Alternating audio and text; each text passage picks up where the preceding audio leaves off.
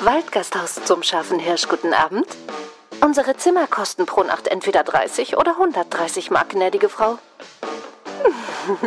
400 Mark mehr darf Ihr Mann unseren Extraservice in Anspruch nehmen, den weiblichen Bettwärmer.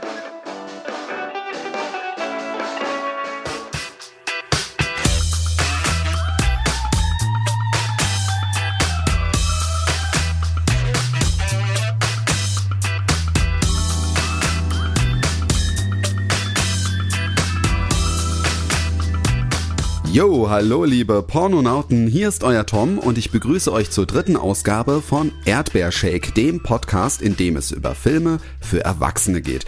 Und wir wissen ja, Porno ist mehr als eine Wix-Vorlage. Und heute erzähle ich euch mal, welche Promis schon mal in einem Porno mitgespielt haben. Jetzt mal Hand aufs Herz. Habt ihr euch schon mal vorgestellt, wie einer eurer Lieblingsschauspieler ein Porno dreht? Ich meine, heutzutage kann ja sowas schnell passieren, denn ruckzuck taucht irgendwo im Internet ein Sextape auf. Wenn man so selber drüber nachdenkt, dann mh, hm, Karriere dahin, ja von wegen. Bei einer jungen Frau, die wir oder die die meisten von uns kennen, ist gerade das Gegenteil passiert. Paris Hilton. Okay, zugegeben, es war kein richtiger Sexfilm mit Handlung und Dramaturgie, sondern ein Amateurporno äh, mit dem wohl witzigsten Titel aller Zeiten: One Night in Paris. Rick Sellerman, der Ex-Freund der Hotelerbin, veröffentlichte 2003 diese Aufnahme ohne Zustimmung seiner Verflossenen. Ja, er vertrieb diesen heißen Streifen sogar. Und hat es Paris geschadet? Nein, im Gegenteil. Sie wurde danach noch berühmter lag wohl auch darin, dass sie echt gut mit dem Thema umging. Okay, am Anfang war sie schon sehr schockiert, aber dann zeigte sie sich öffentlich, wie sie einen dieser Filme sogar kaufte. Und die damalige beste Freundin von Paris, nämlich Kim Kardashian, die Reality-TV-Queen, ja, von der tauchte dann auch ein Sextape auf. Die hat wohl draus gelernt. Der Amateurstreifen Kim Kardashian Superstar machte sie wortwörtlich 2007 zu einem Superstar. Der Film wurde allerdings 2002, also fünf Jahre vorher gedreht. Da hat sie von Paris wohl einen guten Ratschlag bekommen. Aber ich finde, da sollte man schon unterscheiden. Das waren jetzt eigentlich mehr so private Sextapes, die öffentlich gemacht worden sind. Was ist denn mit richtigen Filmen? Und da gibt es einen, der äh, wirklich in den 70ern äh, mitgespielt hat. Und wir kennen ihn alle, Jackie Chan. Okay, man muss zugeben, es war ein Softporno. Der damals 21-Jährige startete seine Schauspielkarriere im Streifen All in the Family. Und er hatte da auch nur eine kleine Nebenrolle. Bereuen tut Jackie das übrigens nicht. Er sagt dazu, ich war jung und brauchte das Geld. Ich musste damals einfach jeden Job annehmen, um Geld zu verdienen. Ich glaube aber nicht, dass das eine große Sache ist. Schließlich waren Pornos damals viel züchtiger als heute. Naja, und so richtig in Action hat man ihn ja auch nicht gesehen. Ne? War ja auch eher ein Softporno. Wer aber komplett blank gezogen hat, war Arnold Schwarzenegger. Ja, der Mr. Olympia ließ sich 1977 für das Schwulenmagazin After Dark komplett nackt fotografieren. Er bezeichnete es später als Aktfotografie im Dienst der Kunst. 1970 spielte in dem Softporno The Party at Kitty and Studs niemand Geringeres als Sylvester Stallone eine Hauptrolle. Nach Silvesters Durchbruch wurde dieser Streifen in The Italian Stallion umbenannt, um ihn besser verkaufen zu können. Auch der kleine Rocky machte das damals, weil er arbeitslos war und geschadet hat sie mir auch nicht. Sieh dich aus, das reizt mich vielleicht mehr. Schäm dich, so primitiv zu denken. Eine Frau ist doch viel aufregender, wenn sie nicht ganz nackt ist. Wenigstens deine Muschi will ich sehen. Wieso denn? Hast du keine Fantasie? Na klar, die habe ich schon, aber keine Röntgenaugen. Ja, wie sieht's denn eigentlich mit den deutschen Promis aus?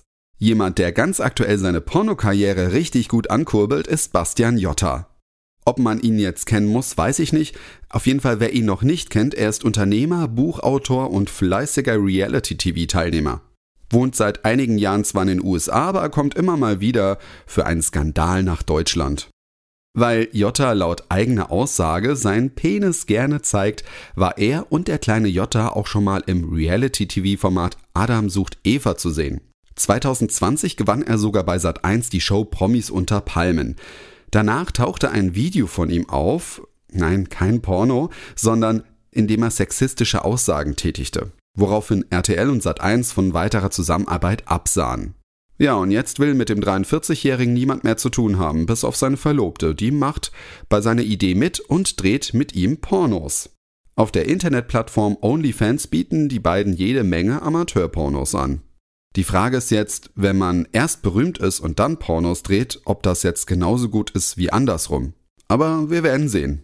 Früher, da war ja noch alles anders. Da gab es ja noch kein OnlyFans oder Internet, wo dann aus dem Nichts ein Sextape auftauchen könnte. Der deutsche Schauspieler und Synchronsprecher Heiner Lauterbach legte mit Schmuddelfilmchen sogar den Grundstein seiner Schauspielkarriere. In der Soft-Sex-Reihe Der Schulmädchen-Report ist er dabei zu sehen, wie er gleich mehrere Frauen körperlich beglückt. Aber natürlich alles ganz soft. Die älteren Zuhörer von euch kennen wahrscheinlich noch die Schwarzwaldklinik. Da gab es den Dr. Udo Brinkmann, gespielt von Sascha Hehn. Gut, er drehte auch keine Hardcore-Pornos, aber war auch in der Schulmädchen-Report oder Nackt und heiß auf Mykonos zu sehen. Geschadet hat's ihm auf jeden Fall nicht. Auch eine ältere Schauspielerin, die leider schon verstorben ist, Elisabeth Volkmann. Die kannte man zum Beispiel aus dem Film Kein Pardon von Harpe Kerkeling, die anderen kennen sie aus der Serie Ein Heim für Tiere. Sogar in der Kinderserie Meister Eder und sein Pumuckel hatte sie mal einen Auftritt.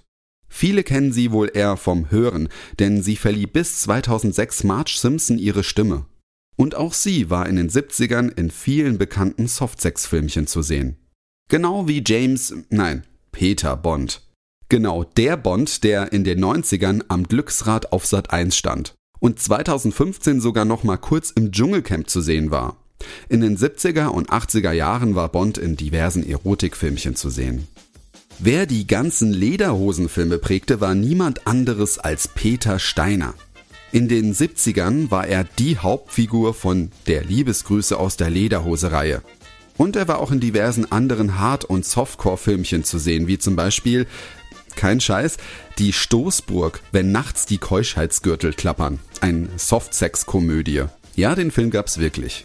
Obwohl er auch in vielen Hardcore-Filmchen mitspielte, sah man aber nie eine Hardcore-Szene von ihm. Es gibt zwar eine Szene, die ihm beim Anführungsstrichen richtigen Sex zeigt, aber beim genaueren Hinsehen erkennt man, dass er bei den Nahaufnahmen gedoubelt wurde. In den 80ern und 90ern drehte er dann nur noch jugendfreie Serien und Filme und war am Ende bei Peter Steiners Theaterstadel zu sehen. Genau wie sein Sohn Peter Steiner Junior. Der war nicht nur auf der Volksbühne zusammen mit seinem Vater zu sehen, sondern auch in diversen Softporno-Produktionen. Zwei, dreimal drehte er sogar Hardcore-Szenen.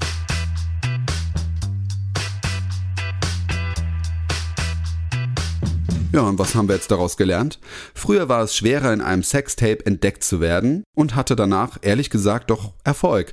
Heutzutage hat man das Gefühl, wenn es bei einem nicht läuft, der einfach einen OnlyFans-Kanal aufmacht. Und ja, dazu muss man ja nicht großartig schauspielen können, sondern einfach nur einen perfekten Körper.